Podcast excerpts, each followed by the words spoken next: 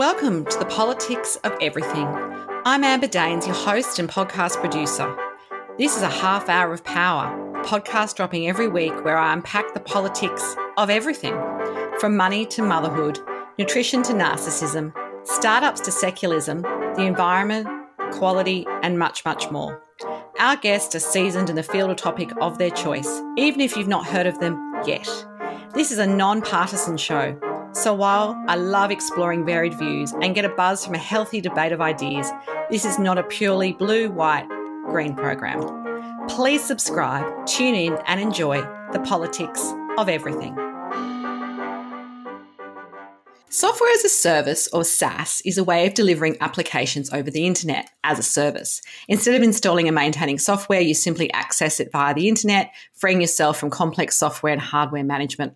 SaaS applications are sometimes called web based software, on demand software, or hosted software. Whatever the name, SaaS applications run on SaaS providers' servers. The provider manages access to the application, including security, availability, and performance.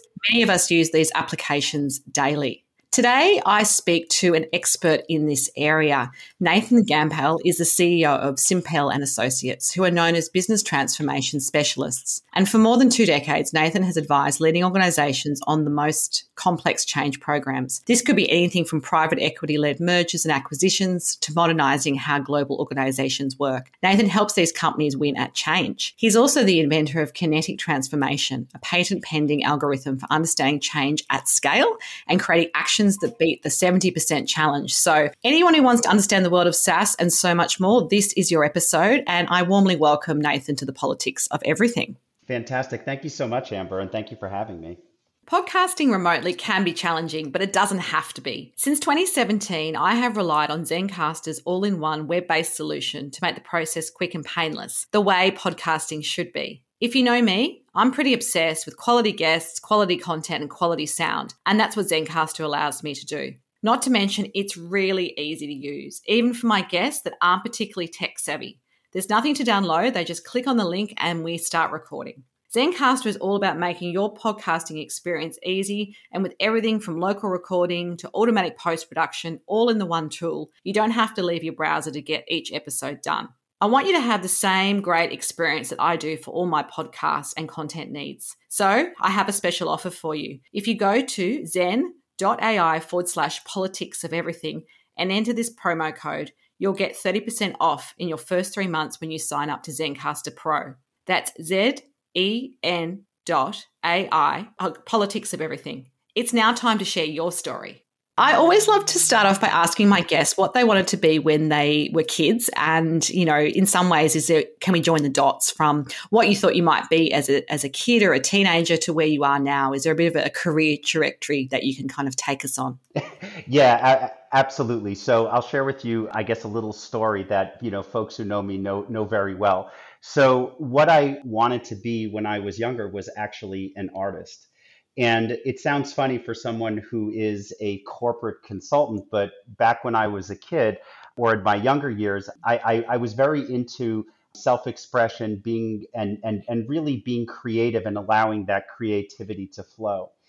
And when I told my parents, who were both, um, who are both um, still actually working professionals, that I wanted to be an artist, you know, they both sighed and said, "Oh, come on, get real." Is you know, that's not that's not really going to happen. You're not going to have make any money. Was that maybe their thought?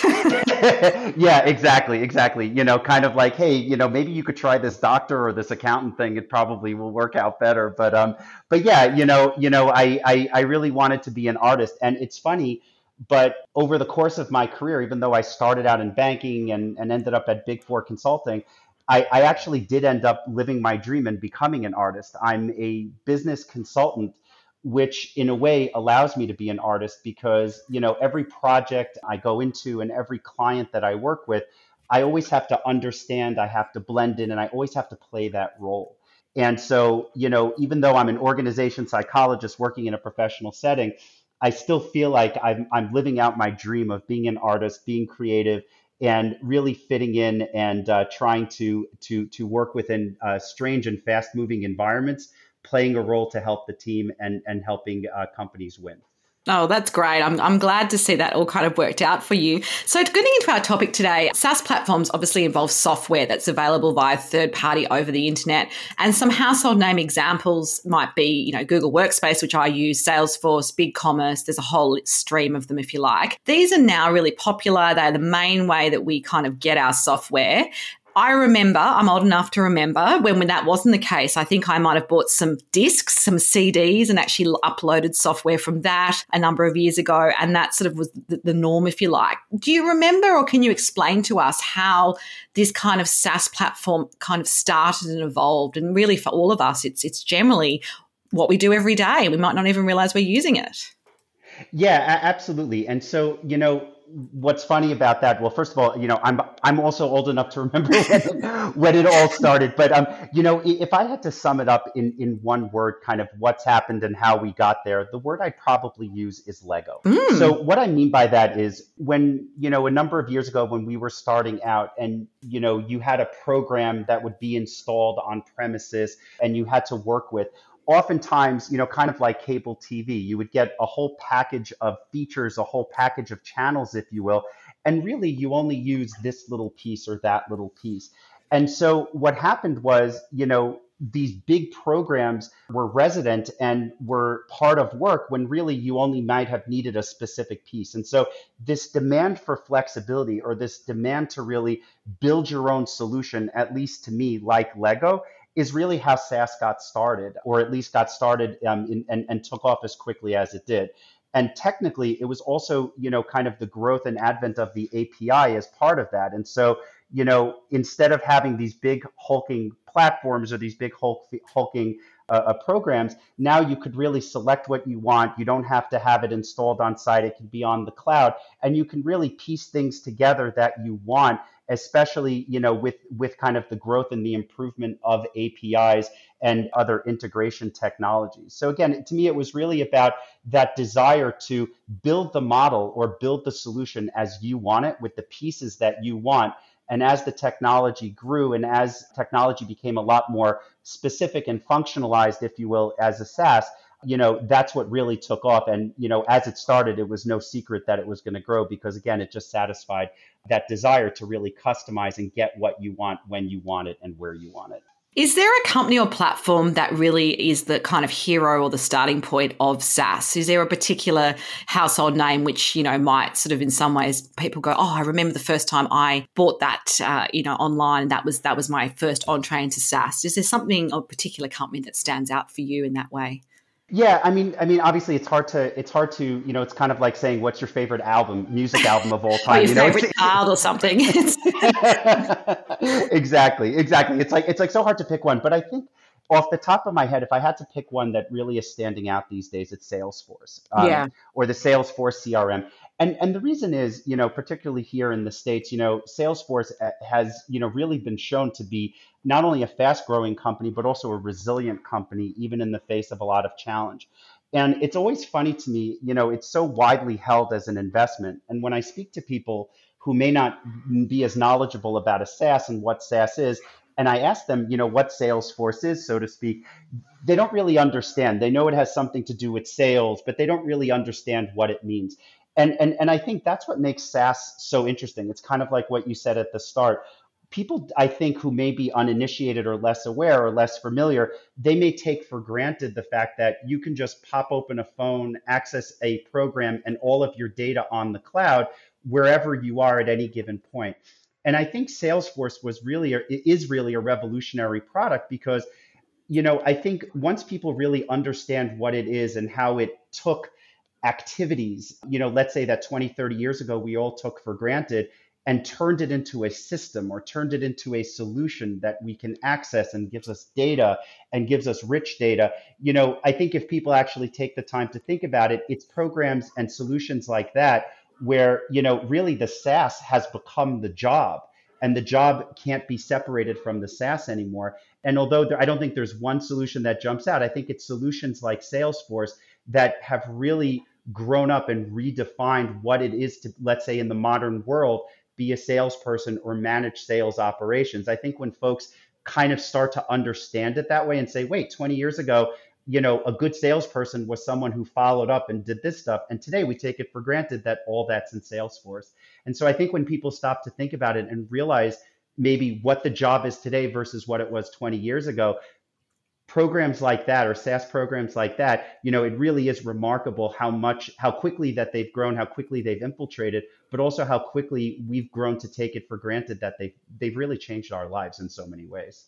Absolutely. So, cloud computing and SaaS have come a long way, as, we, have been discussing in this show so far. Increased awareness and uptake has accelerated the growth of SaaS products and led to the rise of, say, SaaS integration platforms such as infrastructure as a service and platform as a service. Companies will continue to outsource some of their non core IT activities to specialist service providers sometimes who can just do it better. And particularly if they're a big organization, they'll have the resources to do that.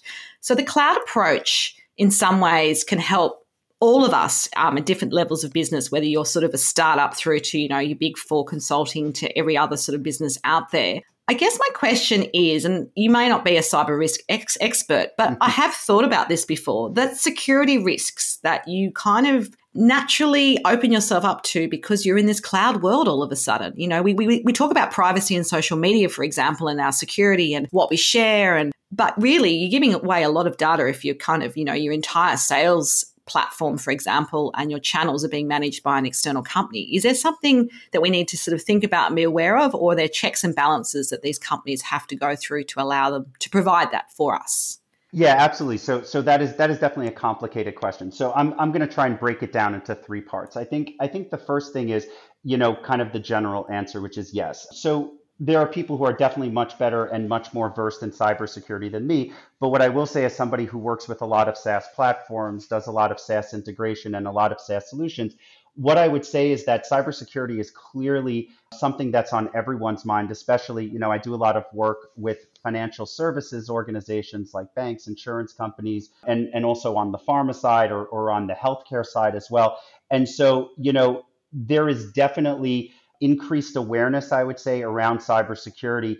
And what I would say is that as that increased awareness is growing and as the models become more complex or evolve, the cybersecurity needs are definitely changing. So, what I would say is it's interesting. Cybersecurity is always something that folks are aware of, but as the solutions become more and more complicated, the need to develop customized solutions for cybersecurity in particular that take into account all the interconnections, all the different programs, all the different platforms.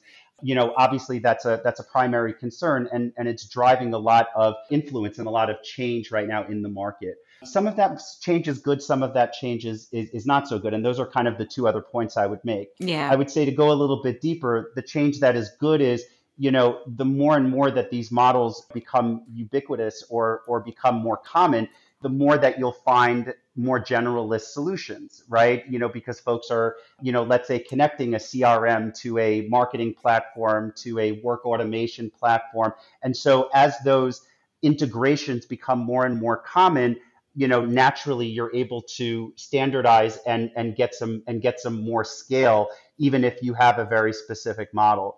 But at the same time, just like with anything with regulation or anything where it comes to security and kind of preventive measures, there's that tough balance between are you being so preventative that you're stifling innovation and how do you enable innovation to live with the regulation and with the prohibit and, and, with the prohibitions and with the security and all the things that hold you back but also hold you back for good reason so I think it's it's it's a complicated question, and a lot of it has to do with the specificity of the model. As you get standardization, as it becomes similar, that will grow. But then at the same time, that balance of cost benefit is something that is is is pertinent. And obviously, depending on the industry, like banking will be different than let's say retail, right? All all records are obviously precious, and, and all data obviously needs to be protected with the highest degree of certainty but there are also certain specific you know needs that have to be accounted for that go above and beyond and so i think as time goes on and as people become more comfortable with these models it's going to continue to be an issue and continue to push the industry to think differently and find opportunities so, the, what role does SaaS play in business transformation? Because I know that's one of your sweet spots, and how. And perhaps do you have an example which some of us maybe might be able to relate to? Because I always think if you can picture something because it's explained with a real life example, that can help some of us non technical people understand this a little bit better. yeah, yeah, yeah, absolutely. So, so you know, it, it, it's an interesting, it's an interesting question, right? Because whenever you know I talk, so I do specialize in transformation, and I specialize in in in what's referred to as work automation, or the idea of how do you digitize work so that you can simplify or even automate the stuff that doesn't add value, so that people can focus more on the stuff that does. And so, you know, one of the examples that I've been giving uh, um, recently to folks is the example of a swimming pool. And so, you know, I'm fortunate enough to have a swimming pool. My wife wanted one, and it was like a lifelong dream. And so, a few years ago, we decided to get a home with a swimming pool. And and as a boy from the Bronx, you know, learning a swimming pool was extremely complicated for me. And the first year I, I broke the filter. The second year I did something else wrong. But by the third year, you know, I started to understand how the pool worked. And what I realized was all the pool is is a giant biochemistry and physics experiment, right? It's physics because the motor is pulling water and cycling it back and the biochemistry is is the chemicals that you add to let's say prevent algae from growing and to keep the water clean and fresh and that's kind of how I like to think about, you know, let's say a SaaS solution, especially in transformation. Oftentimes, there are activities that we all do that we take for granted, whether it's filtering a swimming pool, sometimes it's project management, sometimes it's being in accounts payable and, you know, or an accounts receivable and processing that purchase order. But every day all of us do work and work can be thought of generally as kind of two things. There's the stuff that's repeatable and the stuff that is standardizable kind of like the swimming pool example of pulling in the you know the water through the filter. And then there's the biochemistry part which is really highly specialized requires a lot of testing and, and kind of getting it right. And if you break down work that way between you know the stuff that's really esoteric and knowledge related versus the stuff that's kind of predictable, and repeatable, that's really where SaaS, in my mind, from transformation becomes very powerful. It's not about trying to digitize everything, transform everything. It's about looking for the opportunities, and this is the key word, where it enhances what you do. Yes. Right. Which is why the word outsourcing always has such a bad connotation because we're taking something and giving it to someone. No, no, no. We're enhancing how the business does something we're looking for opportunities to enhance so that we free up capacity so that we could spend more time on the biochemistry because I'd rather spend more time swimming and less time worrying about things like a filter, which is handled by an engine, anyways. Yeah. And that's how I like to think about SaaS and transformation. It's finding, understanding work, breaking it down into the stuff that requires the expertise, the stuff that can be, let's say, automated, and then really going at that automation in a way that it is not an outcome, but rather a feature of the process so it enhances what we do every day. That, I think you've explained that very clearly. So thank you. It's a very complicated question, I know. Look, the sector is starting to mature, consolidate, and harmonize like a lot of different sectors do over time. Recently, we saw a buyout of the Apollo program by Stagwell, for example. Is lack of competition a risk for SaaS products, or is that not the case? What's your view on that? Yeah, I mean, so it, really depends how you look at SaaS product, right? Because SaaS product can be extremely, it can be an extremely broad field, right? So from a competition perspective, of course, right? Let's say CRM, we, we spoke about Salesforce, but you know, even though Salesforce might be the biggest, it's not the only game in town. You have HubSpot, you have so many other products that are out there. And the challenge, you know, going back to the example before about transformation is, and, and I think you see this a lot, and it really does influence competition, is the notion that people sometimes try and push the solution as opposed to it being a feature of a process that enhances the process, the solution sometimes becomes the problem. And I think that's where the competition oftentimes comes in because there's certainly no shortage of products. Like if any area becomes generally accepted, like CRM or marketing automation or whatever, you know, there's going to be no shortage of companies that are going to flood the space because if the market is validated, you know, to create a, you know, some level of automation, oftentimes, you know, it's not that hard. Like you saw this, for instance, in marketing over the last several years. I think I saw a picture somewhere that there were something like thousands of marketing automation tools, right? Yes. It can't be that all of them are going to survive and, and all of them are satisfying a different need, right?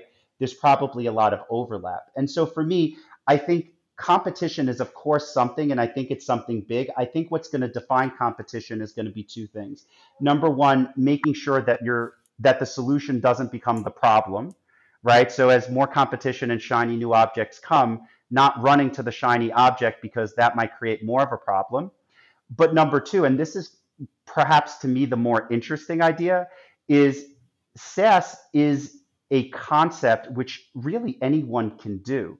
Anyone can create their own SaaS product if they want to digitally enhance what they're doing. It's just a matter of, like I said, using the right process. And that's a big part of what I do every day.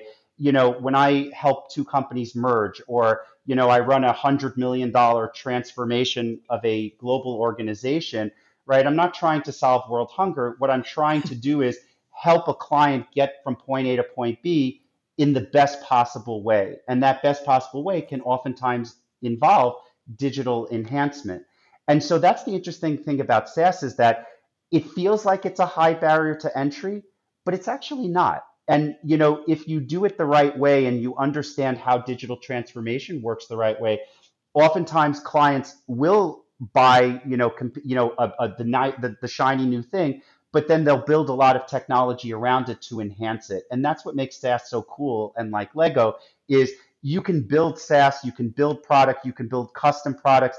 The technology is so friendly that it makes it easy as long as you understand what it's doing and how to make it a feature rather than an outcome. You can build your own SaaS products and forget competition, rather give yourself enough of an enhancement that you're able to leapfrog and really find the solution that works for you. And that's what I love so much about SaaS solutions. So, this is probably a natural next question. So, what kind of products and innovations do you see happening in the next few years with SaaS? A bit of a crystal ball, if you like. And, and who will they really benefit? What are you seeing in the space at the moment? Yeah, so I, I think I think what you're going to start seeing a lot, and I think you're already seeing it. It's kind of like at the birth of AI. Well, AI has been around for like 50, 60 years, but in the last five to 10 years, there's been a massive resurgence of, let's say, artificial intelligence. And, you know, without going too much or too far into a tangent, you know, one of the, the criticisms of AI has always been, you know, AI gets better and better, but it's really not thinking. It's not a computer that's, you know, creative and thinking. It's rather, it's getting better at finding patterns and, and finding data.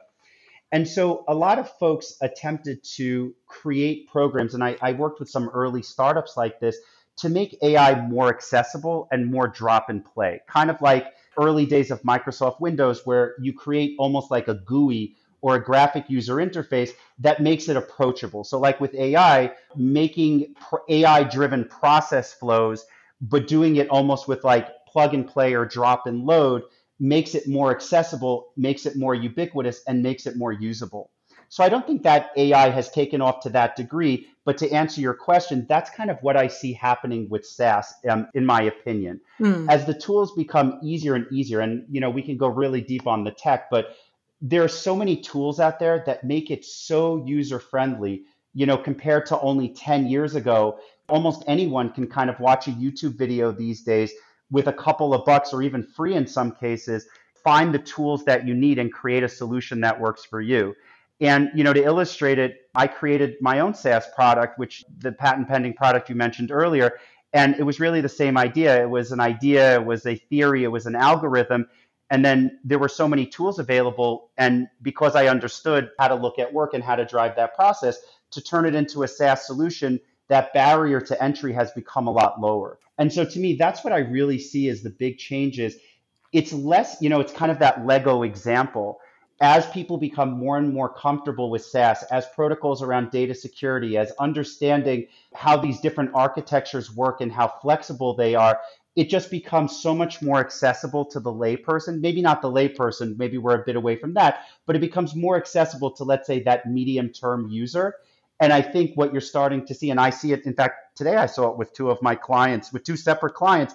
Both of them started creating the basis for solutions you know, stringing together, let's say, this data reporting, this database, stringing it together, and they almost created their, you know, they're almost creating their own SaaS solutions, which are customized for themselves. So to me, that's kind of what I see is as SaaS as an idea, as this idea or this notion of digitizing to enhance continues to gain acceptance, as people continue to develop their understanding, and as the tools continue to get better, I think it's just going to become more accessible. And again, it's good because if you view it as an enhancement, then it doesn't take my job. Rather, it helps me do my job better and it helps me deliver better outcomes for shareholders, clients, customers, colleagues, and the like.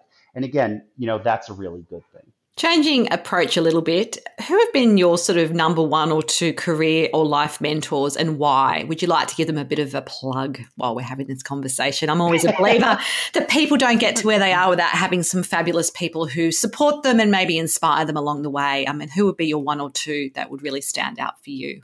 Yeah, absolutely. Um, so unfortunately, I'm probably not the most exciting. You know, I'm sure everyone gives a, an example like uh, Elon, Elon Musk or whatever. And while some of those people are certainly inspiring, the people that have inspired me most, most are actually my family, my dad and my wife. I, I, my, I write about it a bit in my book, but like my wife taught me, she's not a businesswoman by any stretch. She's a registered dietitian. She's a medical nutrition therapist. And so she's, she couldn't be in a more different field than let's say me but she taught me some basic ideas you know over the course of our 20 plus relationship she taught me basic ideas about people and about how people interact and the importance of relationships. And i got to tell you no matter how digitized we get no matter how complicated life gets the reality is basic lessons like treat people well you know if if something's confusing don't just shoot an email out of anger pick up the phone. It's a good thing to maintain personal connections you know, just basic ideas about how to treat people in life, whether it's in business or in personal. I, I, really learned a lot from my wife. And, you know, I do give her a lot of credit because it, it was really that influence that helped me develop EQ. And I got my second master's in organization psychology and started working in the field of consulting, even if I got more technical on the finance side or the technology side or the whatever side, those basic principles of relationships have always stuck with me and have always made a difference. And, you know, as far as my dad goes, since you did ask for two, my dad always taught me to never quit and and to never to never give up, to be persistent. And it's never over when it's over, and probably killed me for saying this, but you know, my dad had a heart problem for for a number of years, and you know, he had a heart scare a little while ago, and I was so sad, and I called him, and I was like depressed, and he goes to me, hey uh, nathan you know you're in the tech space. You know anyone who's working on artificial hearts or anything? And i started laughing because i'm like look at this guy. You know he just had a heart event and this guy's not only is he still fighting he's going to rack his brain and find the most creative way around things. And you know i think it's a great lesson. Be persistent. If you're if you're focused on something that's good and you believe in it be persistent. Never stop challenging yourself and never give up because you're your own best advocate and if you give up, then it's over. But if you're always fighting, you've always got a chance. And those lessons with relationships and kind of persistence have really stuck with me and I think really influenced me in my career. As we wrap up our conversation today, would you have a final takeaway message for us on the world of SaaS? What would you like the audience to kind of walk away remembering most about our conversation today? What I would say is always remember to make sure that SaaS is an enhancement. So I know I said it a few times, but the idea is you see this a lot again where someone says, okay, we have a deficiency in marketing, so we need a solution. Sometimes the solution is is actually worse, right? The solution can actually create problems, right? Sometimes it's a like I've been explaining, you don't need a, a full product. Maybe what you need is just a process automation and the solution is something you can do yourself or do more simple and frankly, that alone could save you millions and frankly at scale even billions. And so that that would be my probably my my biggest piece of advice for the world of SaaS is don't let the solution become the problem. Figure out what you want figure out what why you want it figure out what you're trying to accomplish and then just like all things keep it simple right? Figure out what you want why you want it go for it you know test and learn and make sure that as you roll these things out or or as you build these things make sure that you're not running for the shiny new thing because the reality is it may look good now but believe me 6 months from now when you're trying to implement that big new system and get everyone to buy into it believe me you'll regret not keeping it simple Fantastic. Um, it's been such a fantastic conversation. We've covered a lot in our time together. And if you do want to connect further with Nathan, there will be some details on the show notes. Until next time, take care. Thanks so much for listening today. If you've enjoyed the politics of everything, I thrive on your feedback. So please add a short review and share the podcast with your network through Apple, Spotify, and all the usual suspects. I'm always on the hunt for new and diverse guests, so if you or someone you know has a fresh idea you're busting to get out there, please email me at amber at amberdaines.com and my crew will get back to you very soon.